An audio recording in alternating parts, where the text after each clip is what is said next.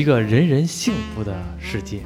New London，这个近期嘛出了一美剧，还挺火的，也是一部经典的科幻小说改编的，叫《美丽新世界》。然后我们俩呢也看了一下，觉得这期来聊一下吧。原著的小说呢，作者是这个叫阿道斯·赫胥黎。我觉得这个世界的世界观特别有意思。看完之后吧，其实我挺怀念这个所谓的美丽新世界的。嗯，你挺向往他们那个世界？对你呢？你有向往吗？没有，没有啊。那后边你是不是向往他们里边不可描述的那些？知我者，罗天德是也。嗯，那个什么，来聊聊这个。有的人可能在网上呢，应该也看了介绍了，或者有的人也看了美剧了，因为最近还比较火。但是这美剧也没有哪个视频给他买下版权，我都是在那盗版网站看的。对，都是。然后看完之后也很明白为什么没有买了。嗯，这个我觉得不太可能，里边的不可描述的镜头太多了，太多了，就是几乎每一集都有，而且呢还都是很过分的那种不可描述的镜头。外国人太开放。对，有兴趣的话呢，冲这些就可以去看，全是福利。对，那个那这个讲的什么故事呢？咱们就先给大家介绍一下这个不可描述的世界当中的一些我们成年人认为的乐趣。这是一个未来科幻的世界了。对，他说的是二五几几年，二五几几年是吧？然后离现在还五百多年，我估计我这辈子可惜了，赶不上了。但是它剧里那二五级一年的科技让我感觉也没有那么先进。后边。我们可以聊聊为什么感觉它剧里边的科技又没有那么先进？因为呢，这本小说呢，我是刚看完，因为为了录这期节目嘛。之前呢，其实也没看过，然后为录录一期节目说那看一下吧。但是说句实话，这小说吧看的有点不太懂，因为这剧刚开始我也没太看懂，还是知道一大概世界观之后看了之后呢，可能会稍微容易懂一些。小说的话呢，更不容易懂了，因为。嗯，有的人也知道，就是这种老小说，因为这部小说成书好像是一九三几年，一九三几年这种老小说吧，包括说那阵儿的翻译，这个外国的口语的这个语法和咱们中国人还是不一样，然后呢就会感觉有一些乱，而且呢里边描写情景的地方有点多，就像之前，就像之前咱那个说的，有一些小说呢，对于阅读的难度就会有一些高，有的会很很低。像之前咱们聊《隐秘的角落》，说紫禁城的那部分小说对阅读的能力就很低了，然后这部小说呢，感觉对阅读能力还有点高，我反正读下来有点吃力。主要是国外的小说一般都那种风格，对，还牵扯到翻译的问题，就是感觉他们说话特别怪，然后你不知道他们谁说话呢，也不知道哪段是哪段，挺需要动脑子的。有的时候一页纸需要看那么一两分钟来琢磨一下。这个世界观，我觉得。特别有意思，因为大家都说嘛，这个或者说这本书的成书，也就是乌托邦三部曲的其中之一，特别有名的一个乌托邦。因为乌托邦大家也都知道，就是存在于幻想当中的一个社会环境。这个世界呢，所有的人幸福指数几乎都是最高峰了，所有人都很幸福。小说中描绘的这个世界，是其实呢，你也可以说人人平等，但是也可以说人人不平等。因为它这个世界当中的所有的人分成了五个等级，分别是阿尔法、贝塔、伽马，还有德尔塔，还有埃普西龙。这个其实就是希腊的那个字母嘛。嗯。以前咱上数学课也都知道这些。这个最高的就是阿尔法。刚才说的是五种，那个大家可以理解为种姓或者五种等级。然后其实有的像比如说阿尔法呢，其实也有细分，比如说阿尔法加、阿尔法减。也会细分一些，但是不是特别重要，咱就不说什么加减了，就直接大家就知道五种就行了。像阿尔法这类人呢，就是做一种管理层，就是比如说什么呃这局长、那处长，然后这种的社会地位比较高的管理层。然后像贝塔呢，就是属于技术层，就是我们理解的什么科学家，或者是那种高精尖的技术人才，对吧？这种就是贝塔。对。然后呢，就是伽马。伽马呢？其实我觉得就是更普通的，咱们社会上的这种普通人，对普通人系列之类的。然后像德尔塔呢和这个埃普西隆呢，就是更低级的了。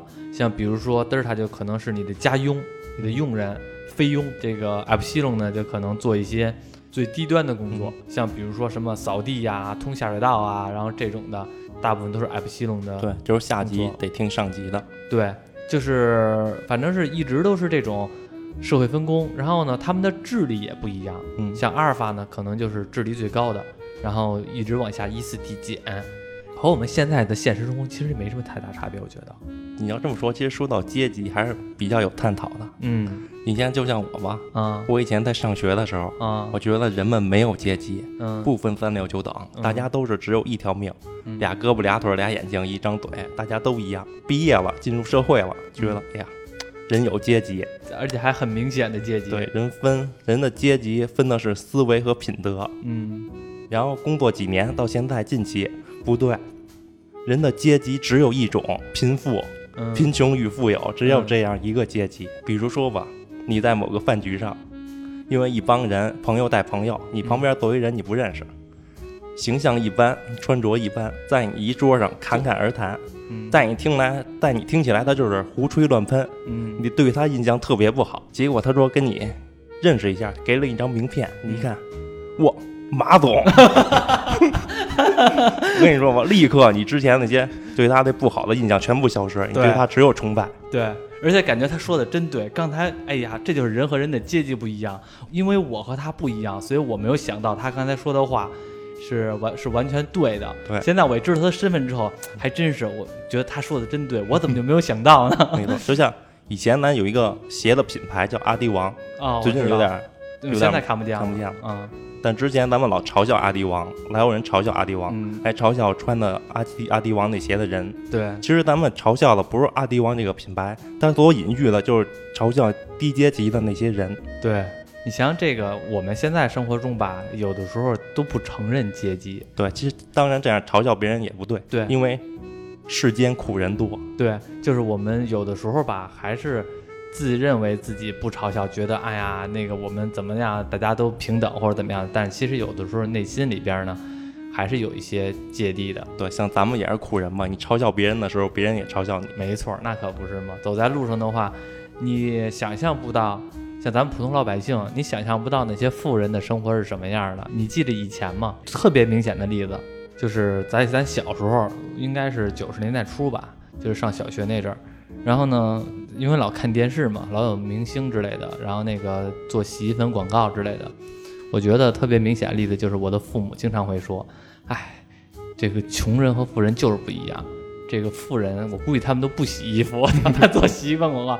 你想，咱在我父母当时那个是九十年代初的时候，他们理解的穷人和富人的差别，就是富人不洗衣服，每天穿新衣服，买了衣服之后呢，就是每天都穿新衣服，嗯就好像是富人的生活了。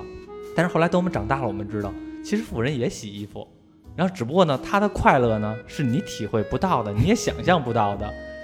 人家有可能去的饭馆吃饭，是你这辈子都你路过你都不知道这是一饭馆的一个地方，差别还是挺大的。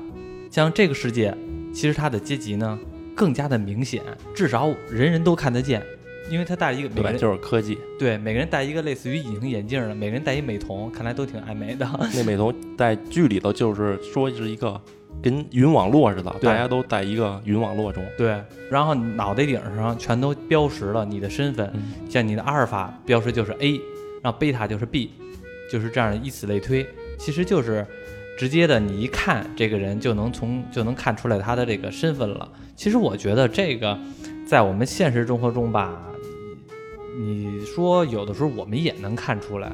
你看这个人的穿着和谈吐，其实也能看出来和你是不是一类人。嗯这个世界呢，其实像每个人的分工都已经明确了，那我们要把这个世界运转下来，就是每个人做自己应该做的事儿。阿尔法就是做管理，嗯贝塔就是做技术。然后，但是呢，它这个里边分两块来控制这些人，一个是教育，一个就是药物。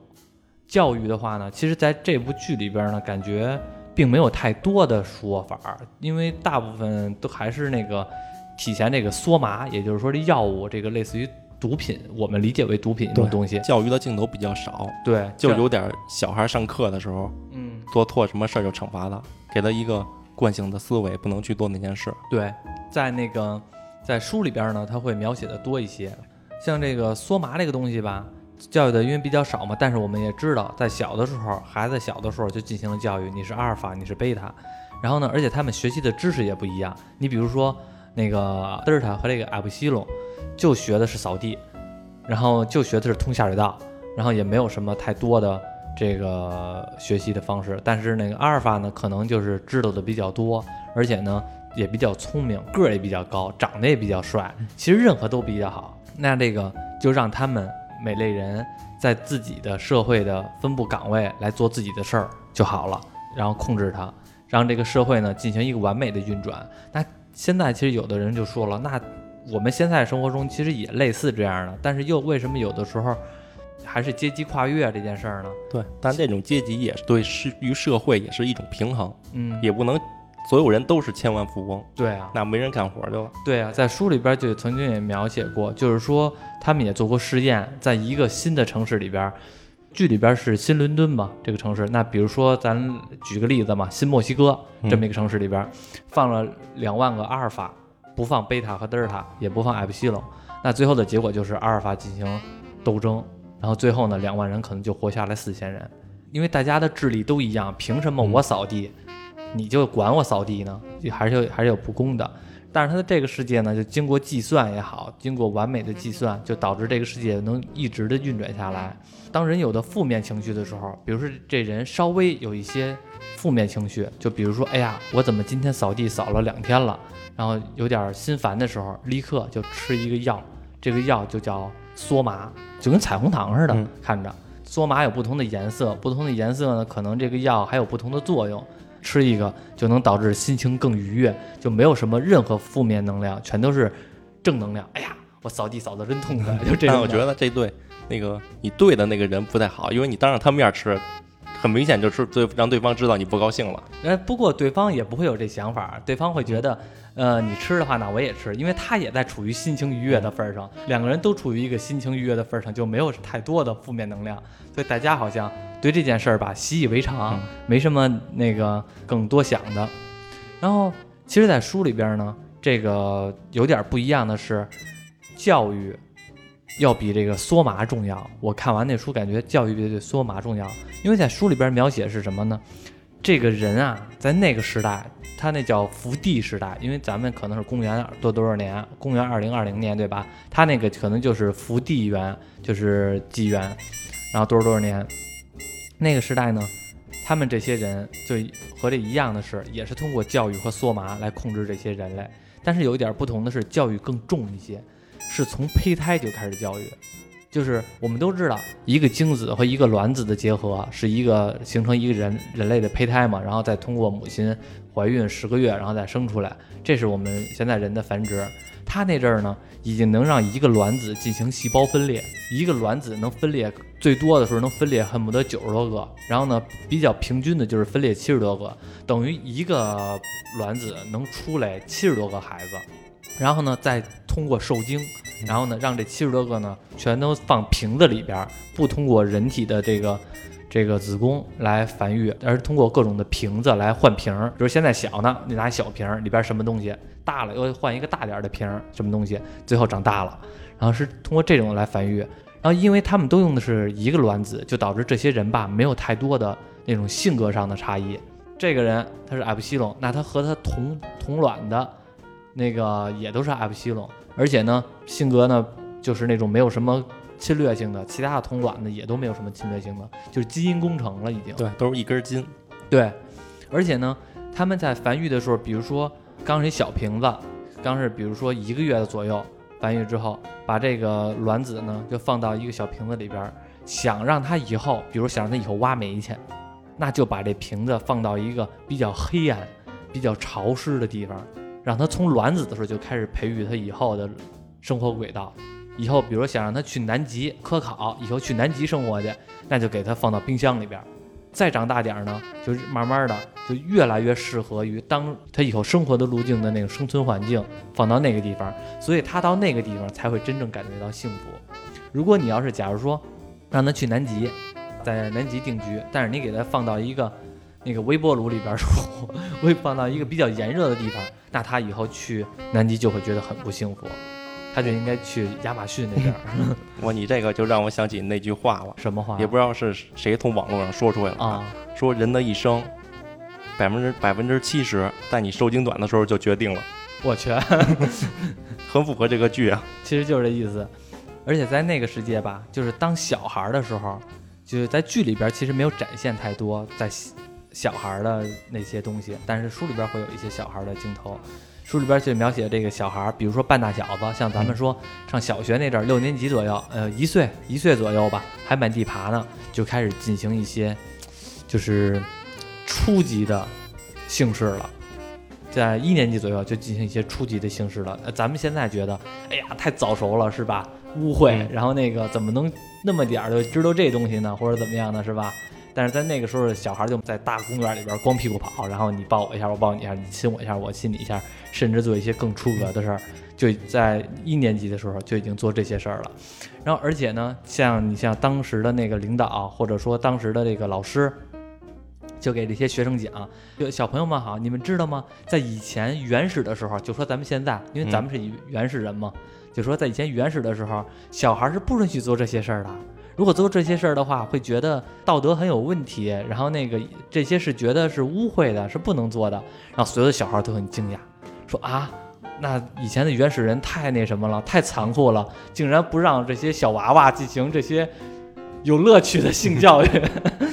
然后在那个世界，他们是这么看待这个问题的，而且是我觉得到后边咱们再细谈这些问题，只是大家知道这一点就行了。而且长大了之后，像比如二三十岁，其实，嗯，器官啊，这都成熟了。其实，我们呢，在那个世界也就真正的步入到那个社会当中了，成为了社会的一个螺丝钉了。有的人可能就是像刚才说的做科研，有的人就做扫地了，就开始进行他们自认为幸福的一生。他们就愿意扫地，他们就愿意做科研，只不过呢，没有外力来告诉他们这件事儿呢。和我们的想法是不一样的，结果一个意外发生了，什么意外呢？但是那个世界也创造了一个叫野蛮乐园吧，我记得是，那公园好像叫野蛮乐园，呃，野蛮之地，对，野蛮之地冒险乐园，对对，野蛮之地冒险乐园，这是一什么地儿呢？说句实话，就是我们现在的生活，对他们那个世界的人呢，已经科技很发达了，他们自认为他们文明已经很高了。然后呢，他们创造了一个乐园，一个动物园，把咱们现在的人放进去。对，叫称咱们为野蛮人。野蛮人，咱们都是野蛮人。因为为什么咱们野蛮呢？因为咱们是父母生的，母亲十月怀胎从身体里边出来的，他们觉得哇，太恶心了，这人怎么能这么出生呢？太恶心了。然后或者说咱们有这个伦理道德。那个那个父亲怎么能打孩子呢？或者母亲怎么能教育孩子呢？我凭什么让你教育啊？然后或者说，在二十岁之前，或者说在没结婚之前，不能进行性生活。哇，这不是压抑天性吗？这是在他们看来是属于野蛮的一种表现，觉得是一种无知的表现。所以说，咱们在他们眼中是一种无知的表现。对，当我看那剧的时候，其实我也没太看懂前几集。前几集看着我看着有点像《进击的巨人》。啊，一个墙里边的世界，一个墙外边的世界啊。墙里边的科技发达，墙外边的还原始社会呢。然后墙原始社会想要自由，推翻这股墙。嗯。但是那个新世界的人好像不太在乎那些野蛮人的想法，把他们当野生动物园来看。对，其实新世界的人根本就不在乎你的想法，人家想的就是我，比如说上了一礼拜班了，该周末了，该休息了，哎，买张门票去这个野蛮之地。动物园去看一眼这些野蛮人怎么生活，看个乐。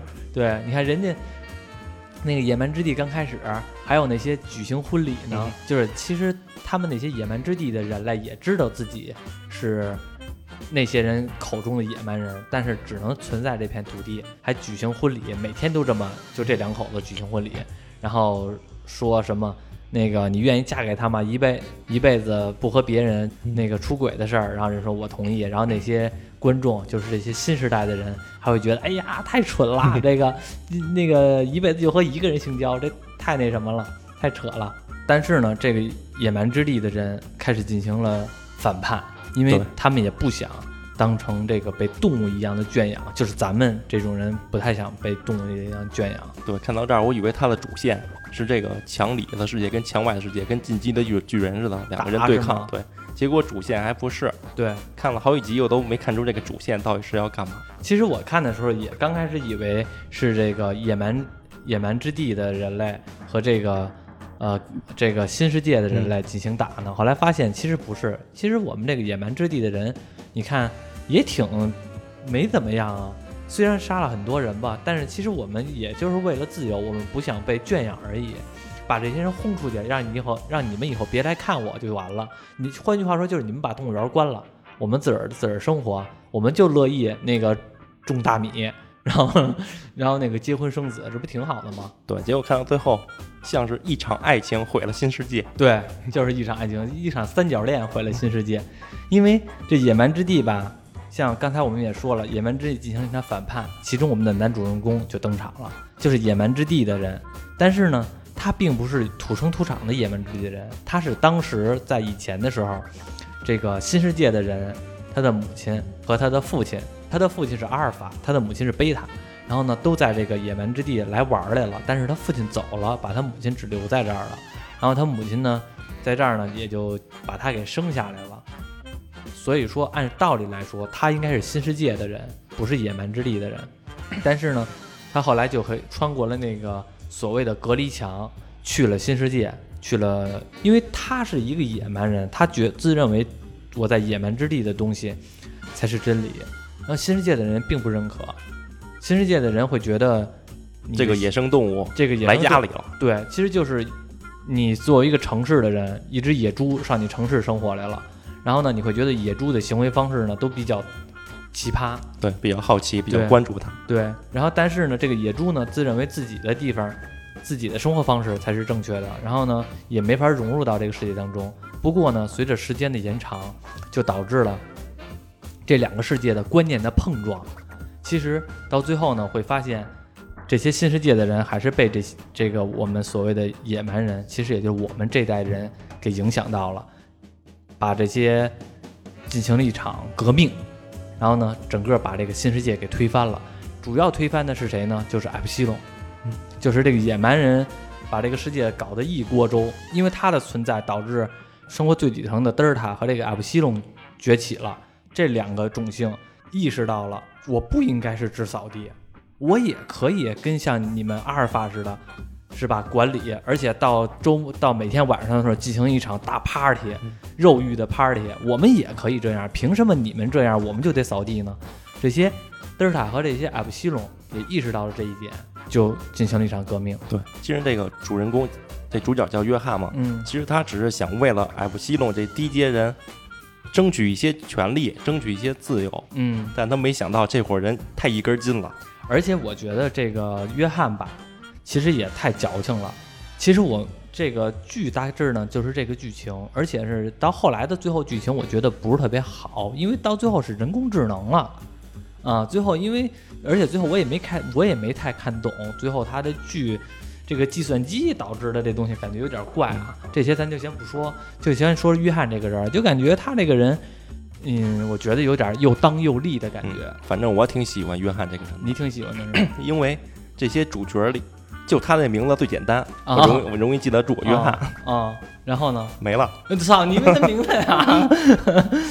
我倒对他感觉一般，因为我感觉他有点又当又立。什么又当？就是又当婊子又立牌坊，因为。你想啊，他刚到这个新世界当中，他虽然没有吃梭麻，没有吃这个让自己愉悦的这个所谓的毒品，但是呢，他也觉得这种生活呀，他也觉得挺刺激的。因为，他到哪个场所去，或者说他是一个野蛮人吗，他去哪个大 party 的时候，肉欲的 party，所有的女性全都是往他身上贴，他一个人睡十个，然后呢，他特别享受这种生活，但是呢，后来呢，他又觉得这个。这个一下就在这个新世界当中沉沦了，迷失了自己。那难道你在老世界的时候，你难道不知道这事儿是错的吗？然后后来的时候呢，你因为你的你喜欢的这个好像叫列宁娜，对，因为这个女主角，然后那个他喜欢的女主角也是这个世界的德尔塔，不是也是这个世界的贝塔。然后因为和别的男人进行一些行为，他就觉得不行了，受不了了。那你出，那你做这些事儿的时候，你怎么没想到他也这样呢？但是呢，就是我能，我特别能理解，因为如果要我的话呢，自己带入我自己的话，我要进入到那个世界，甚至比他还过分。当然，因为你们你们俩生活的文化不一样，嗯，他们还是原始社会的文化，他非要把他们原始社会的文化强加到他们新世界的文化。对，而且在他们新世界来说的话呢，你们这些原始社会的人的很多规则都是挺扯淡的。其实我有时候也在想，我看完这剧的时候，有会儿在想，其实没错儿。对，其实反而新世界那文化更原始，比原始还原始，就是原始社会。不原始，我觉得，我觉得不原始，我觉得还行。而且我觉得这个东西原始和这个进这个原始和这个进化是怎么看的呢？我觉得是相对的，因为我现在认为的原始是动物世界，狮子为了交配权而大打出手，然后呢，草原上永远是有弱肉强食，这是我看来是原始的。然后呢，以暴制暴，我认为是原始的。当制定了规则，遵循着规则走，我认为是不原始的，我认为是文明的进步。然后我觉得这新世界呢，是我比较喜欢看的一个世界。但是啊，有的人可能会说了，那你这是因为你如果要是埃普西龙，你就不这么想了。但是其实那是因为你不是埃普西龙，子非鱼，安知鱼之乐？子非我，安知我不知鱼之乐？其实有点绕嘛，就是你不是埃普西龙，人家埃普西龙在你原始人没来的时候，人家过得没准挺开心的，人家就愿意扫地，你管得着吗？我就愿意摊煎饼给别人吃，然后，但是你非得告诉我摊煎饼给别人吃是不对的，是下级的，那不就是你把你的意识强加给我吗？我记着以前的时候，就清朝末期的时候，我们怎么说外国人啊？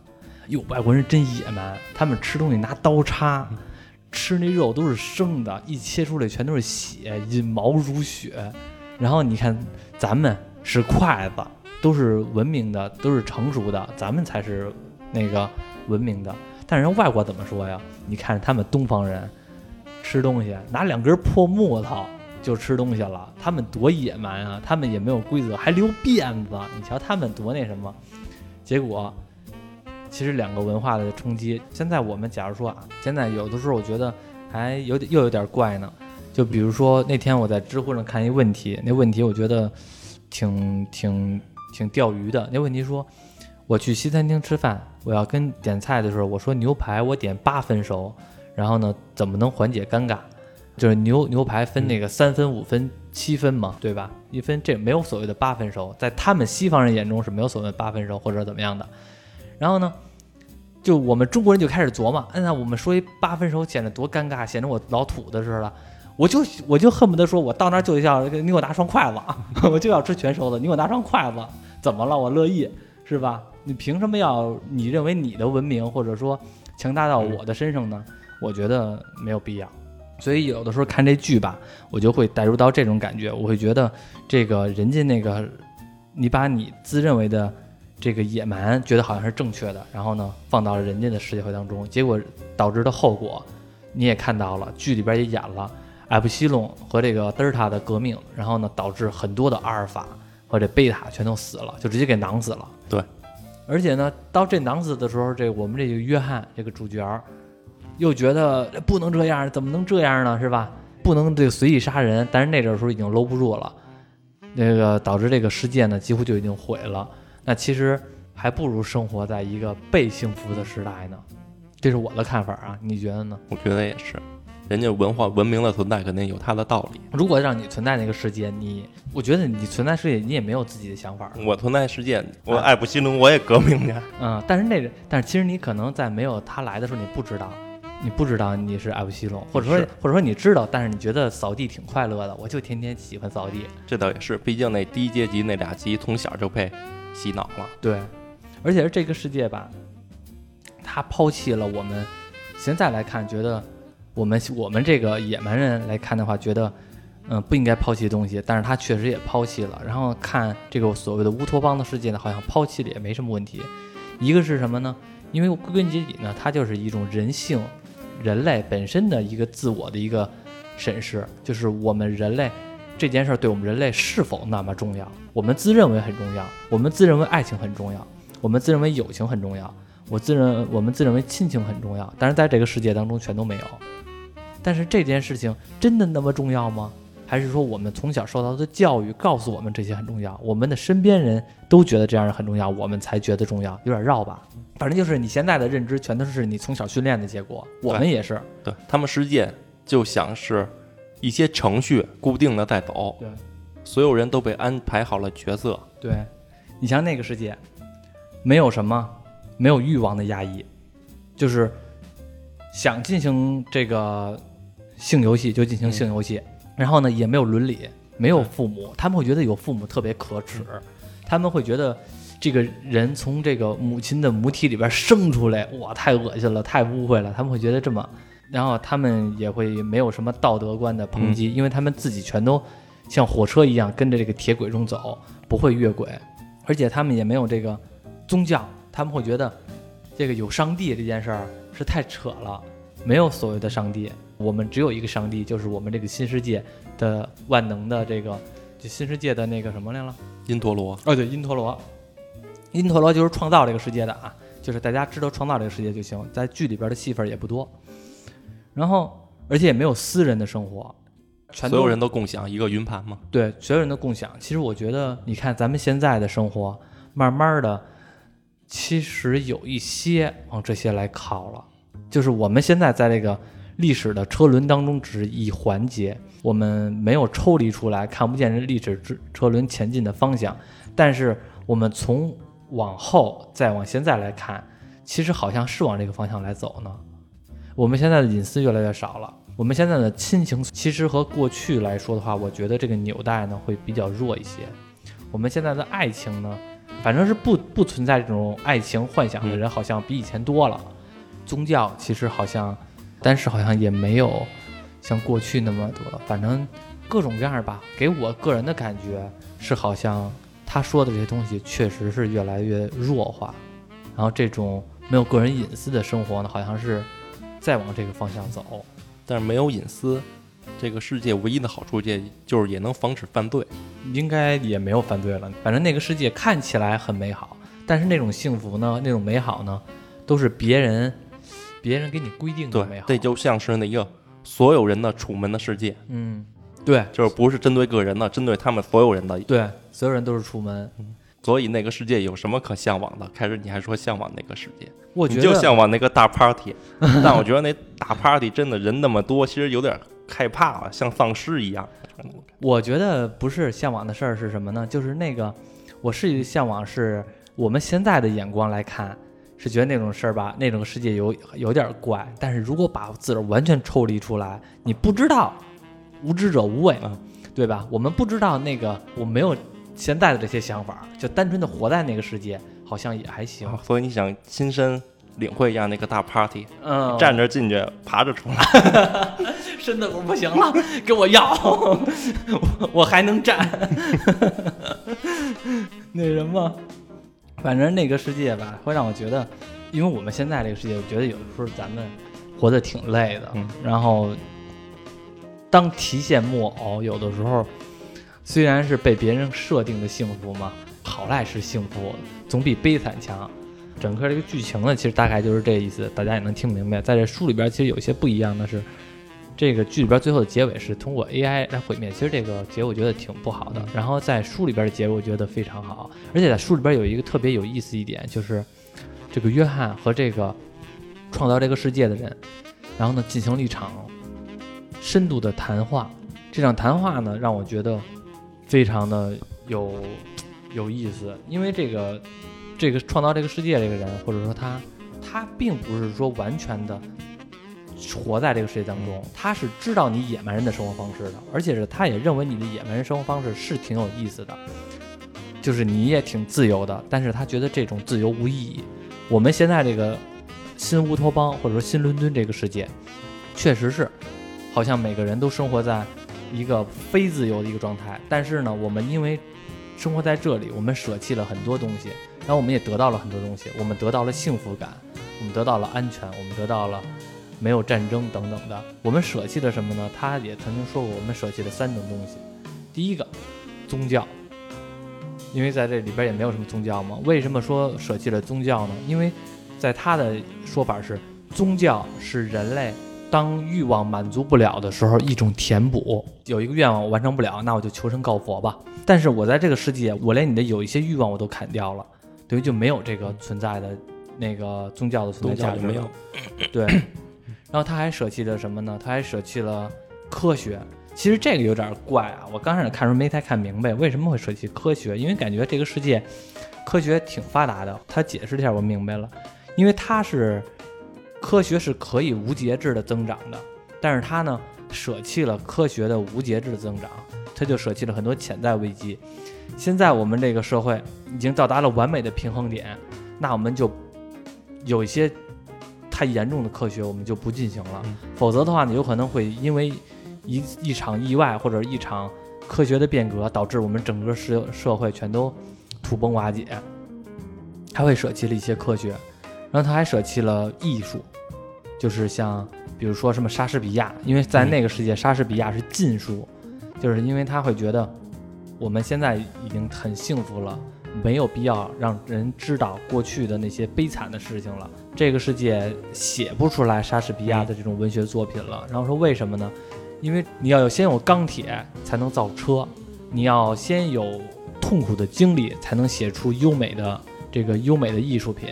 就是其实他的理由是艺术长在了一些比较对残酷的土壤上。，你也有人生阅历，对，然后但是他这个因为每个人都是处于一个轨道式的生活，所以其实写不出来这种优美的艺术了。你像那剧里那个女主角叫列宁娜，嗯她连那大自然都没见过。嗯那约翰带她去一个外头，她都没出来过，她都没见过。对她直接就跟那儿哭，他嗯说我我为什么生活在这个新伦敦这个城市，活这么大都没都不知道有这么个地方，这个地方就是埃普西隆生活的地方。他们他们是很有乐趣，但是他们没有体会到埃普西隆生活的地方是那么的美，那么的广阔的草原。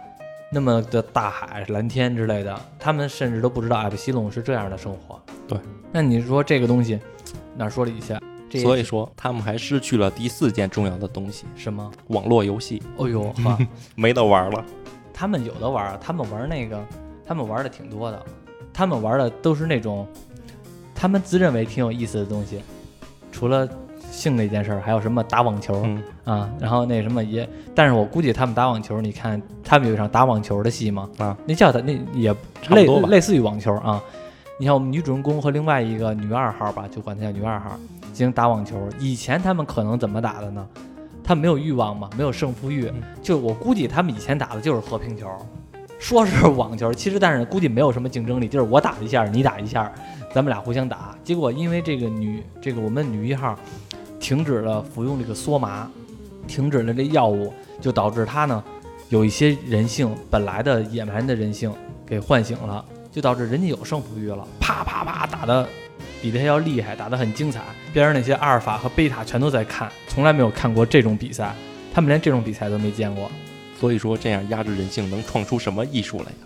是啊，所以他们也不需要艺术，而且是这个世界吧。我刚开始看那书的时候，我发现他那个这作者应该是基于有些想法写的，因为他这个在伦理方面特别有意思一点是，这作者那个写那书有一段是这样的，他们有一个宗教，有一个教主吧，算是叫福地，就是剧里边没有，但是书里边写的是他们有个叫福地，然后说福地是谁呢？是弗洛伊德，因为弗洛伊德有一个理论，就是他挺批判家庭伦理这件事儿的。他觉得父亲的存在意义就是给孩子造成了暴力，然后母亲的存在意义就是给孩子造成了扭曲和偏激。这是他，我不知道他是，我也没太看过他的东西，只是看过他那本《梦的解析》，但也没看完，不太明白。我不知道他这理论，他的理论就挺偏激的，其实。但是他就是有一套这个理论嘛，就是家庭的纽带。其实我们任何人都是畸形，就是都是心理有问题的，任何人都是心理有问题的畸形，就是因为家庭的纽带让我们觉得我们是畸形，只不过呢，所有人都是畸形，就觉得这是正常的了。之前我之前有你吧，就是你我还有那个哦有你，但是你没一块儿录，就是去那个于老师和啊蛤蟆那儿录那个普罗米修斯的时候，不就是有很多那个电影就有很多弗洛伊德式的解读嘛。其实很多像包括生殖这种的，其实也是在暗喻父亲的这种强权、这种暴力的行为。所以这部剧它不是反乌托邦的吗？对啊，所以后来这乌托邦毁灭了嘛，因为因为他就让你看看这乌托邦没有那么美好，没有那么美好，最后还是被推翻了，或者是怎么样的，最后还是那个叛变了，就让你觉得挺恐怖的。但是其实有的人现在看起来觉得这个世界也也不赖，在当时可能看起来觉得哇，这个世界好恐怖啊，没有父亲，没有母亲，没有什么的，是吧？但是现在来看的话呢，有些人看，像比如我这样的看，好像觉得这个世界也还行，没有那么不堪。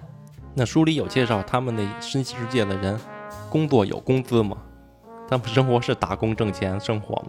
这好像角度比较刁钻，我好像没注意。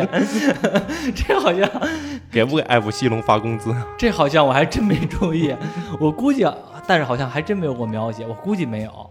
那就只管吃猪。对，应该是因为他也没有什么欲望，但是他应该是没有。嗯，应该是没有工资。其实我觉得这部书吧，其实挺有政治寓意的。这部书真的还挺有政治寓意的，它很多的描写都是虽然是在那个世界，但是我感觉和现在也息息相关。你像刚才你说打工这件事儿，人家说了，每天工作七个小时，在他们那个世界啊，每天工作七个小时。我们现在每天工作是八个小时嘛，人家那个世界每天工作七个小时，不算累，也不算轻松。但是呢，你可以。按说起来，它可以设定成每个人只工作四个小时，这个世界也能正常运转。但是为什么让你工作七个小时呢？因为多出来的三个小时就是防止你在那三个小时有一些不安定的因素。如果你每天只工作三个小时，那就有可能另外三个小时你在无所事事，或者说你在有可能有一些很更多的变量。对，不能让你闲着，对，会让你忙着。对，然后我觉得现在这个。咱们这个社会吧，其实有的时候也是这样。在书里边，其实有很多的这些说法，我觉得我看完了之后吧，都会觉得有一种醍醐灌顶的感觉。哦，原来这个事情还可以这么看待。因为这本书有点恐怖的是，一九一九三几年成书的。如果他要现在写出来的话，我觉得很正很正常。但是，一九三几年写出来的，我会觉得那个这个阿道斯这个赫胥黎这个作者真的有有远见，仿佛他。在历史的车轮之上看到了发展一样。如果你存在那个世界当中，你愿意生活在？你愿意当什么呀？当然阿尔法了。其实我不太愿意当阿尔法，我想当贝塔。不当创世者呀？不不不，创世者太累了。你难道不觉得创世者太累了吗？还要维稳着这个世界的行发展，也不享受什么的。其实你会注意，如果你要当贝塔的话，其实很多的享受的这东西和阿尔法是类似的。你比如说阿尔法享受是吧？逮着贝塔，然后和贝塔进行啪啪啪，然后呢，那你贝塔也是那个被啪啪啪的人啊，他其实也享受到了，还省得跑了呢，对吧？你阿尔法，你阿尔法挨边追去啊，追到了啊，对你啪啪啪，然后你阿尔法你都不用跑，就搁那站着，就阿尔法就追到你了，哎呀，就是说，是吧？万一是你是一个你不喜欢的呢，块头比你还大的呢，是一男的。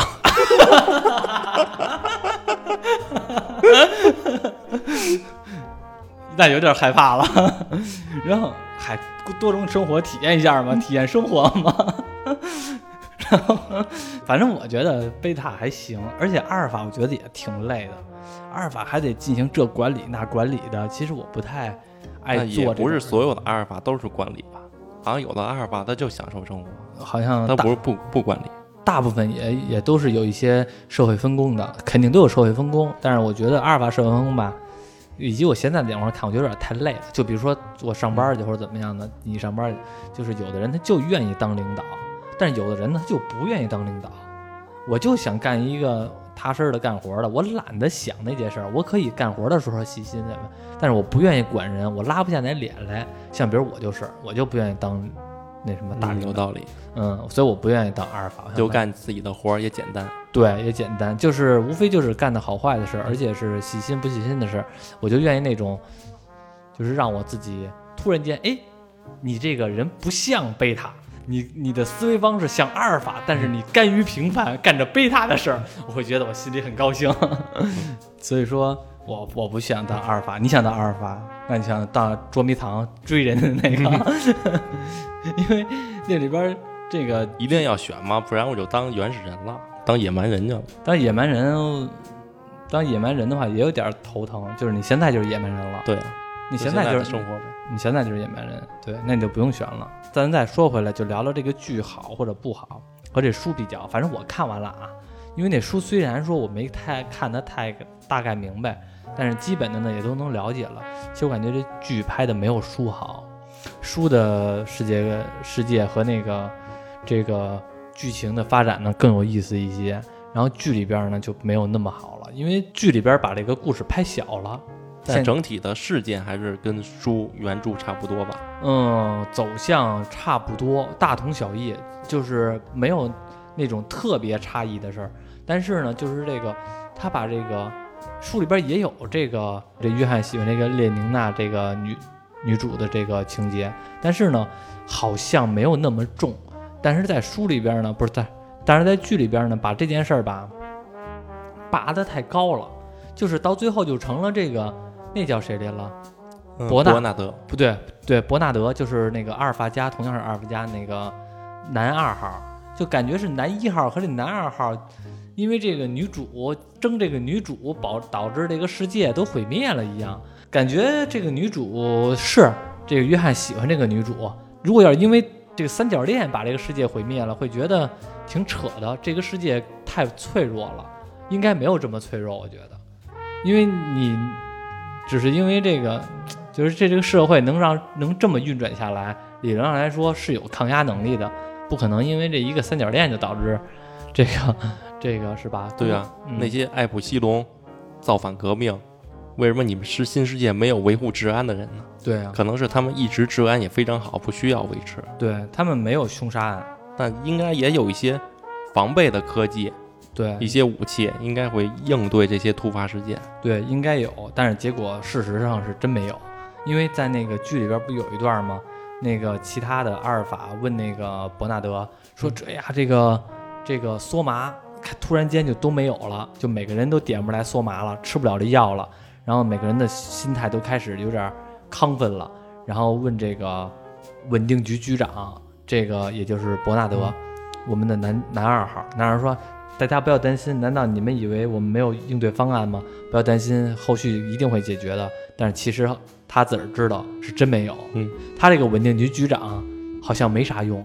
对他唯一做的就是把自己桌上那个索马赶紧藏起来。对他整部剧里边，他虽然是稳定局局长，但是我感觉好像真的他没有什么稳定稳定的这件事儿。包括他前任稳定局局长叫亨利，也没有是做任何稳定局的事儿。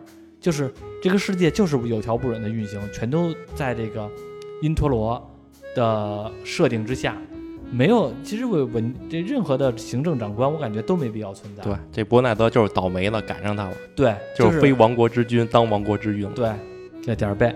而且其实这个剧里边吧，虽然是像刚才我们说了分了五个等级，但是其实每个种姓之间，像阿尔法之间也是有差别的。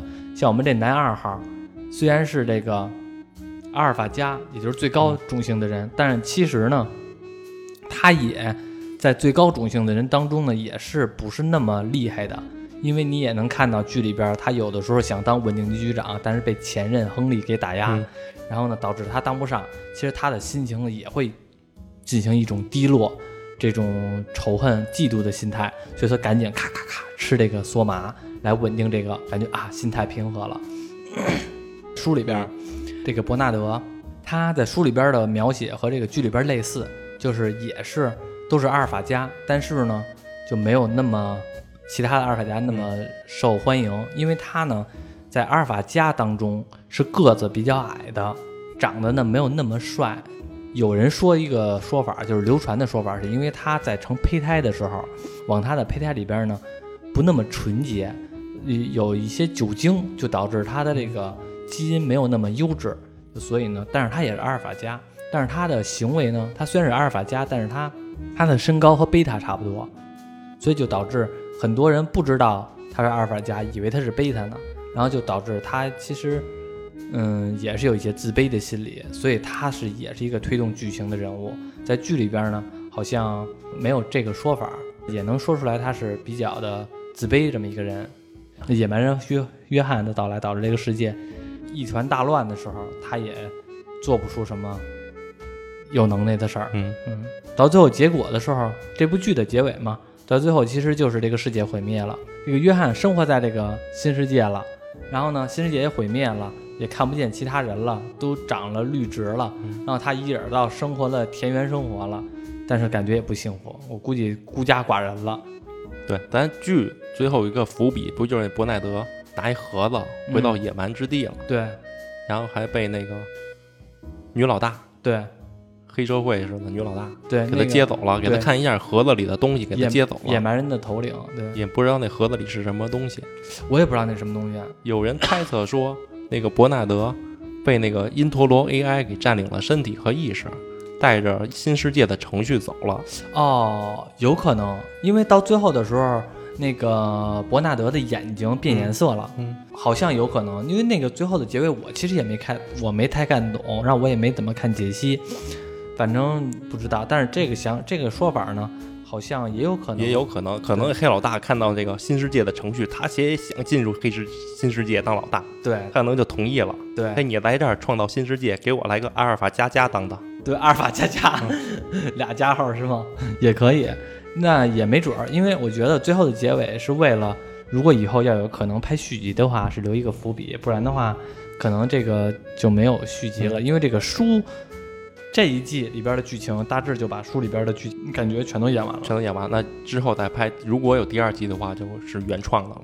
应该就是原创的了，但是不知道会不会有续集了。反正这部剧我觉得近期看吧，我觉得挺好的。其实豆瓣评分这部剧是七点多分，听起来不是很高啊，但是我觉得其实挺好的，因为看的时候呢，会有一种会有觉得就是脑洞打开的感觉，我觉得挺好的。我觉得不止一，按说起来不止七点多分，很多人评价给他打分低，我觉得是因为还是有一些小问题，像比如说最后这个三角恋和这个 AI 这些设定，我们会觉得有点俗套，但是其实本来这个大世界观是没什么毛毛病的，而且也比较遵循原著。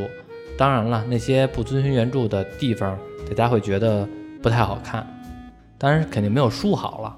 但是我觉得近期应该算是比较好看的一个剧了，有兴趣的可以看看。对，冲剧里的那些福利，大家也得去看看。这个剧啊、没法打码，因为你要打码的话呢，很多镜头吧，你全看的全是马赛克，哇，无码的大家，因为这剧里边你很多的镜头吧，你要是假如说你要是有些东西你得打码的话，那几乎这满屏都是码了。对，影响了人影视的艺术了。而且那剧里边这些镜头，其实让你看起来不是很色情，嗯，就是你有这感觉吗？就是它看起来真的，虽然你知道那些是那些事儿，但是看起来不那么色情，看起来挺美感的，挺有美感的，就是你会能感觉到哇，这个人的主要人那里边那些人的身材都很好，都帅，男的都帅，女的都漂亮，那个黑人女的也好看，黑人男的也那身材也棒，然后真的一堆的，一堆的模特儿在里边儿，那什么，就是让你感觉挺有美感的，嗯。不过其实这部剧里边儿，我我最不喜欢这部剧里边儿的一点就是它这个缩麻，就是虽然书里边也有这个东西，但是我最不喜欢这个东西了。我感觉这个东西有点儿，就是强行的把这个人一些有可能出现的因素给通过这缩麻直接就给规避掉了。也算是一种控制的手法吧。缩麻也多种多样，就是我觉得就是影射，就是影射毒品，嗯，就是在书里边也是，我觉得缩麻这种东西就是在影射毒品，就是这种东西也没准儿那个就是，只不过它的名字不是。对，在书里边曾经说过，缩麻这个东西其实对人的这个他们这个寿命是有影响的，不是说那种剧里边演的是那种无止境的，就是随便，就是好像没有什么副作用。但是书里边我记得这个东西是有副作用的，我觉得是一种影射毒品的一件事儿。你想啊，假如反正这个剧吧，最优的还是这个世界观的设定，这世界观的设定让我们一下就看到了。所谓的乌托邦是什么样？看你仁者见仁，智者见智，看谁喜欢了。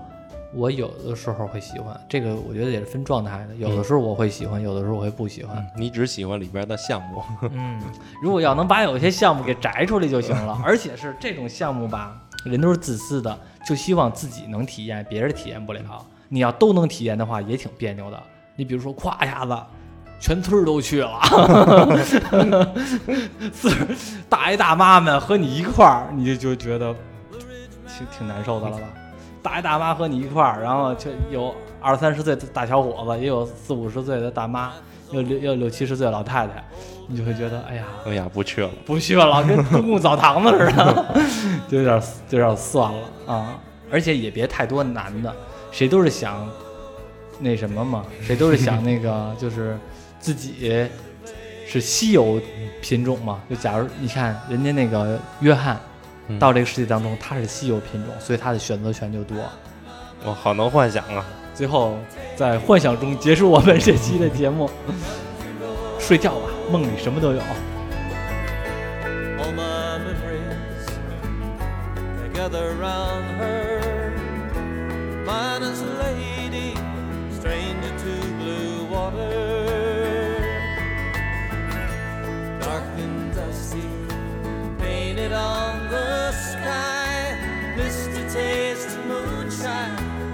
drops in my eyes.